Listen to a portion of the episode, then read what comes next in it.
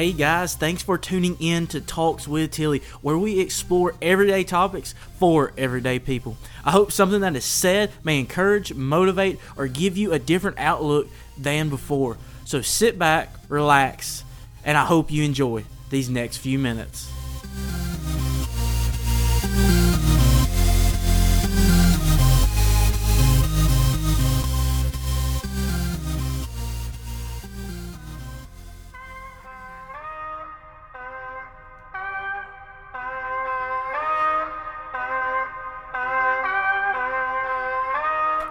What's up? I'm your host, Cody Tilley. I am so pumped you're with me today, whether this is your first time or you've been with me from the start. I'm glad to have you. Hey, I got some pretty cool stuff today that I, uh, I think God put on my heart and He wants me to share. And it's got a lot to do with what I've been going through with my uh, youth program. And some of it's pretty cool, but one thing we've been talking about how life's a journey and um, we've always got another step to take. We've always got something else that needs to be done, and we can always be moving forward in one way, shape, or form. And this is pretty cool because uh, I was going to reference this last week, but I didn't. And it just goes to show me on the side note that last week I was like, man, I don't think a whole lot of people are going to get anything out of this podcast. And, um, but, you know, I felt like it's what I was supposed to do. And sure enough, I let God work it out, and y'all seem to love it and uh, I literally I'm done guessing what y'all love and don't love. So I'm just listening to God and whatever He wants me to put out there is what I'm putting out here from now on because apparently He reminds me daily that I don't know what. Um, I'm talking about. So it's great though. Um, I'm so pumped to get to he even chooses me to do this. But when I was thinking about this and I was been going through this with my students about how life's a journey and we've been using a series last week on the podcast we talked about you know you may be knocked down but you're not destroyed. And this is a pretty cool um, concept that i like to think about of how when we're always taking next step there's there's always um, a purpose for our lives you know that god's got a plan for our lives and we just have to be obedient to follow it. And in second kings i want to share something. So we have elijah and elisha and Elisha followed Elijah.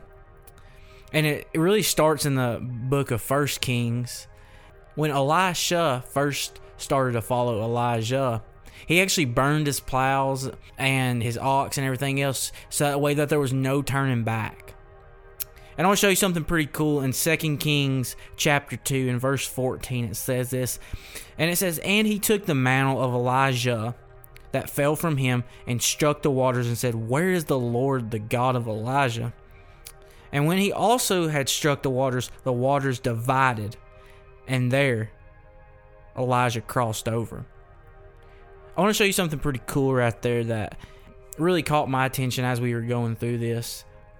The chariots had just come and they took Elijah up, and it says in a whirlwind to heaven. And Elisha's sitting here watching this, and he's just like, "Oh wow!" Like man, what is going like, man, is this really happening right now? And he's just kind of standing there. And Elijah had handed him this mantle, and what a mantle is, it's kind of like a cloak or a cape or something like that. And right before this, they had just crossed the Jordan River when Elijah had struck the water with this. And then right after Elijah left Elisha with this mantle. And I want you to think about exactly what he said. Elisha said, Where is the Lord, the God of Elijah? You see, he had been following him all this time, and when the circumstances changed, the first thing he says is, Where is the Lord, the God of Elijah? One thing I, have been going through with my students, and what we talked about this last week was we use this example right here. A lot of my kids, um, they play a sport, and you know, right now it's baseball and softball season. And my first question to them was, what was a drill that they do right now that's, you know, pretty common? The first thing that I was told by some of my softball players was, well, we hit from the tee. And God showed me something, something that I wasn't even planning on really speaking on last night, and it just kind of all come together. And I love how God does that um, in the mixed of the group. Was they said they still hit from a tee. And this kind of hit me. Was what do you start whenever you first start as a young kid in baseball or softball? Well, you start T ball, of course. So the same thing that taught them back then, they still use to practice now.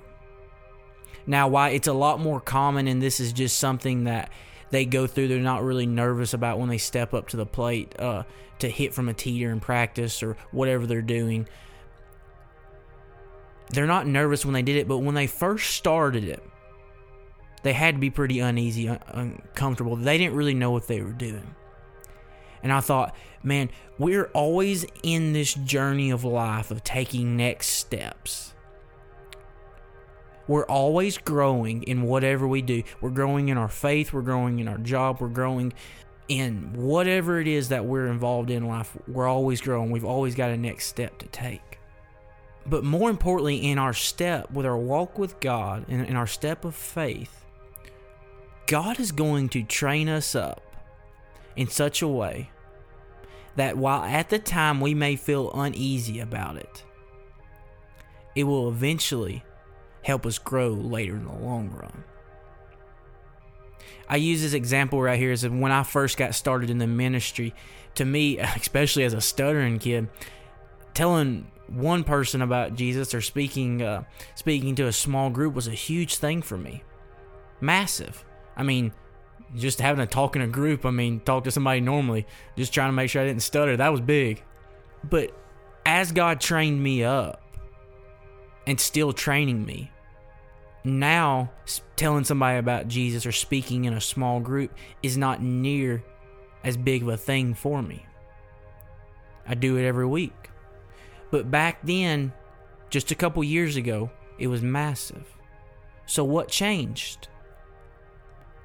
What changed was that at the time, something that seemed so big and so huge in my life that I was fixing to have to tackle was a training that God put in my life so that now I can use this to even continue to further. And now He's got things going in my life that I'm sure will be used down the road. So, what am I telling you today? I'm telling you that the reason that there might be some things in your life that seem like they're huge or you don't understand, you're like, God, why are you calling me to do this? What are you using me for in this? You may be nervous, you may not know exactly what's going on, but I want you to realize that this may be happening in order. You know what? Not even in order. This may be happening so that you can move on to even bigger things. I want you to think about this right here. Um, I heard this illustration in the same series that we've been doing. When Jesus first called his disciples, he asked Simon to use his boat and then asked Simon to push him out a little bit where he could teach from there. The crazy thing about this story, and I never thought about it this way before, was Jesus never had to have the boat to teach from because later we see that he walked on water. And what I honestly believe Jesus was doing right there was checking their obedience to what he asked them to do. Because it's also where they drop the nets after they've been fishing all night. And it's one of the coolest stories to look at and think there Jesus was saying, I'm fixing to use you in bigger ways than you ever imagined. You don't even know the story that your life is fixing to become just because you're obedient to me. Man, that's powerful. All these things going on. Just like Elisha, Elijah, when he first calls his disciples, they're all taking next steps. God's got a plan for this journey called life. We just have to be willing to be obedient to it. And sometimes that's going to require us to do things that we may not be the most comfortable with, but we know God is telling us to do them. Because it says that this life isn't but a vapor. And I know I want to make all of it that I can. that with what God's doing with my life right now, I may not always understand, but I have to remember it's not always for me to understand. Because God's will for my life is His will, not my own. As much as I try to make it my own, it's got to be His. I also heard this. If you think you know God's entire will for your life, you've probably got it wrong. Because He doesn't show us the entire plan, He just shows us the very next step. Man, y'all are the coolest people in the world. That's my Tilly Talk. Hope you have a great day. God bless you, and I hope to get to see you soon.